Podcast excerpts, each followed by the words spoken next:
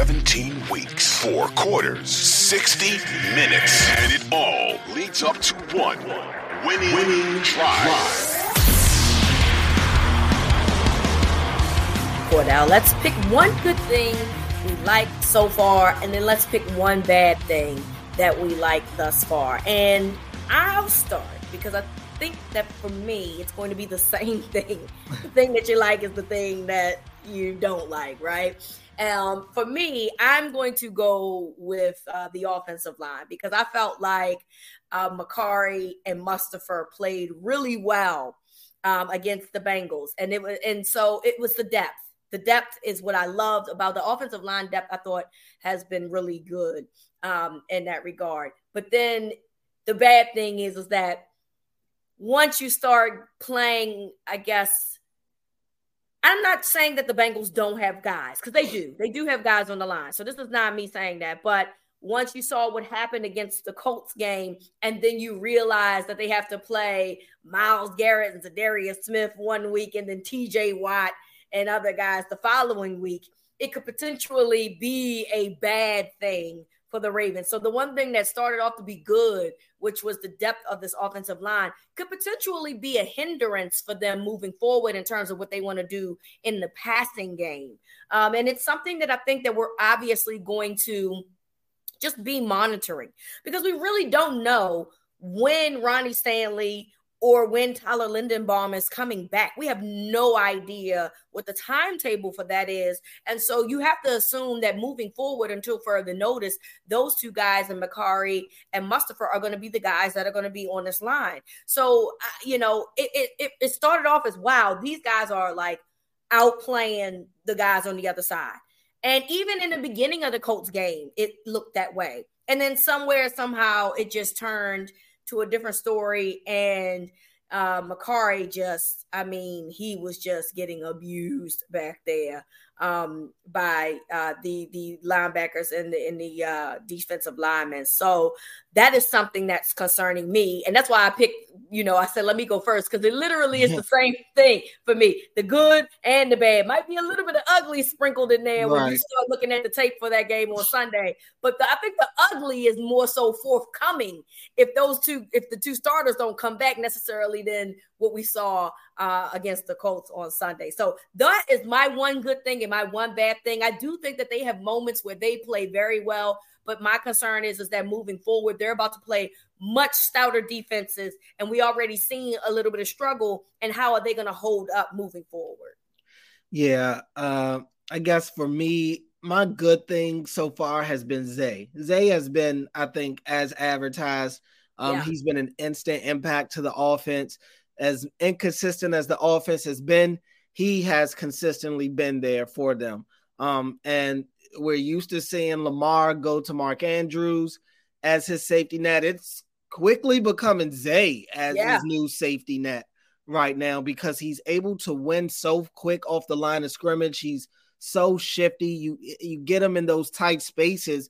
That's where he's at his best. And I, I've, I mean, we saw him hit down the field in the Bengals game. I think that's going to start happening a little more frequently as well. Um, but I, I just think Zay puts a lot of pressure on the defense, and he is he's really becoming the guy that you have to watch out for in this offense. And I'm curious to see what it looks like for him going forward once defenses really start game planning for him.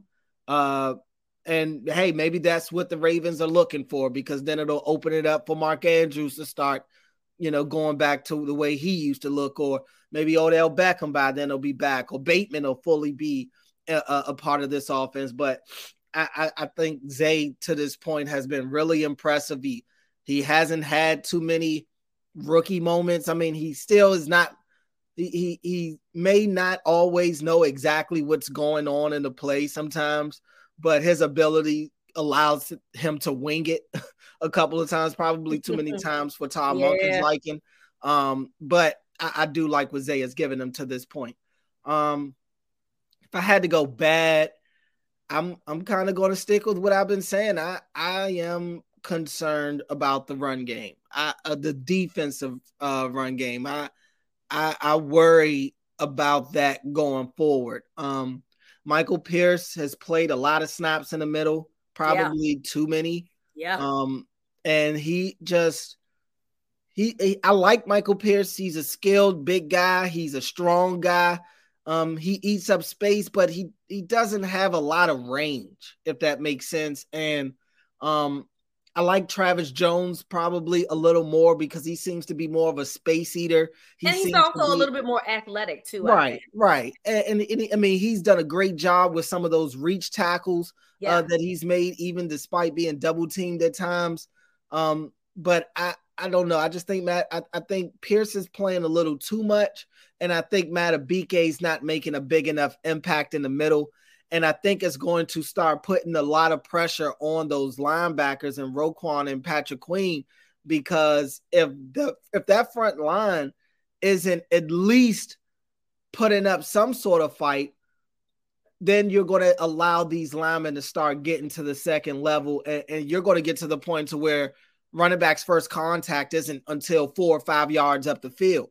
And that happened a couple of times in the Colts game with Zach Moss. It was a couple of times I'm seeing him not get his first contact until he gets to the second level.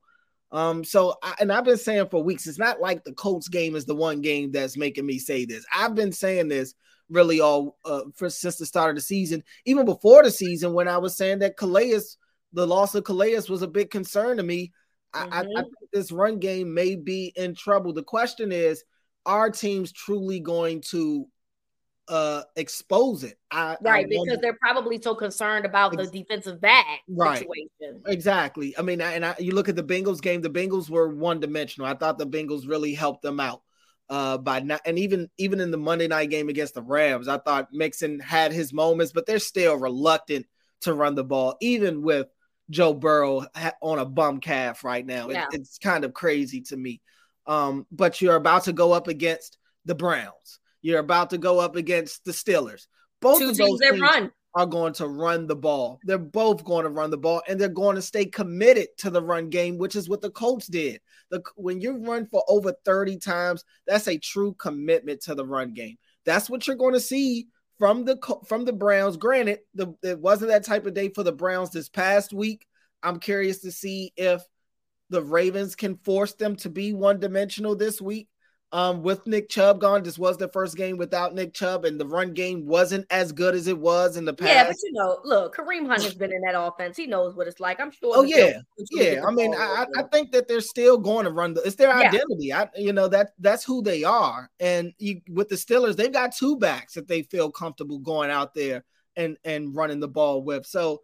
I, I think they're really going to get tested this week, and if if they can't, if this is truly a weak spot of that defense, that's going to make it even worse because now you're going to open it up for play action to really start biting you because now they're, you know, once they establish the run, that play action is going to bring everybody up. That allows them to already take advantage of the run production they've gotten, but also now take advantage of your banged up secondary down the field, which they have been able to keep the lid on that defense to this point in the season. But once you start allowing teams to get comfortable in that play action, that's when those big plays start opening up. So I, I just hope that the that their uh, uh their inability to to really stop the run doesn't end up hurting their pass defense on the back end